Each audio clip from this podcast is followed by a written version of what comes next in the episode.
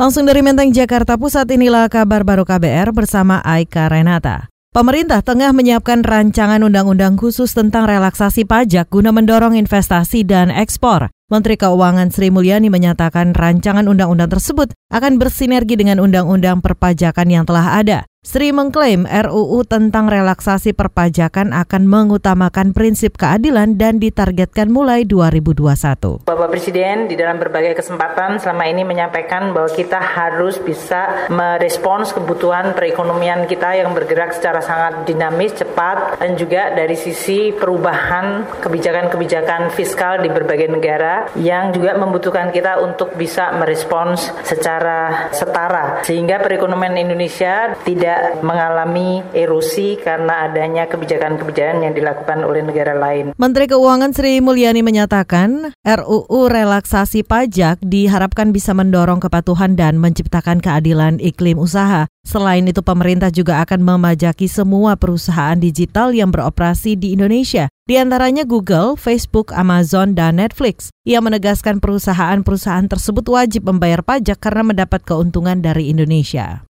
Kita beralih, anggota Komisi Hukum DPR Taufikul Hadi menyebut unsur pidana dalam kasus makar di Kitab Undang-Undang Hukum Pidana KUHP ditujukan bagi pelaku pemberontakan. Taufikul Hadi menegaskan pasal yang juga tercantum dalam RKUHP ini berpotensi multitafsir dan menjadi pasal karet. Itu akan dilindungi nanti. Seseorang tidak boleh melakukan pemberontakan di Indonesia. Kalau ingin memisahkan diri, itu ada bagaimana kalau nggak disikapi? Nanti semua orang ingin memisahkan diri, gimana itu? Artinya ya, DPR juga menjamin untuk pasal ini tidak salah sasaran gitu. Tidak. Oh ya, tentu saja. Jadi kalau ini pemberontakan, pemberontakan. Itu tadi anggota komisi yang membidangi hukum DPR. Sementara itu anggota Komisi Hukum DPR Arsul Sani menambahkan revisi untuk pasal-pasal yang multitafsir seperti pasal makar di RKUHP dapat dilakukan. Arsul mengklaim tim panja RKUHP DPR tidak akan mengesampingkan dan menutupi pasal yang dianggap bermasalah.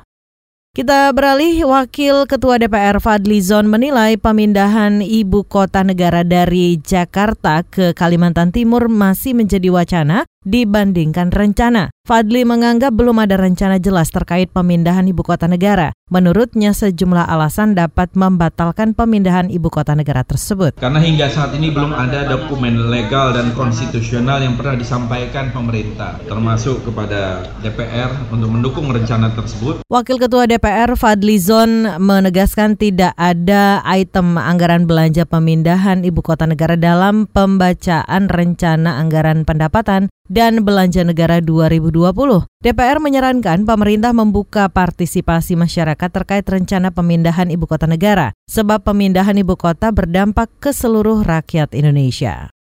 Kita ke satu informasi lain, Saudara Kementerian Luar Negeri telah memulangkan 14 warga negara Indonesia WNI korban kasus pengantin pesanan dari Tiongkok. WNI korban kasus pengantin pesanan dikabarkan telah tiba di Jakarta kemarin. Para WNI tersebut berhasil dipulangkan dari Tiongkok melalui pendampingan dari Kedutaan Besar Republik Indonesia KBRI di Beijing. Saudara para korban kasus pengantin pesanan itu berasal dari DKI Jakarta, Jawa Barat, dan Kalimantan Barat. Kasus pengantin pesanan marak terjadi melalui perantara agen perjodohan. Permasalahan muncul ketika agen perjodohan menggunakan modus penipuan untuk meyakinkan para pasangan. Demikian kabar baru dari kantor Berita Radio KBR, saya Aika Renata.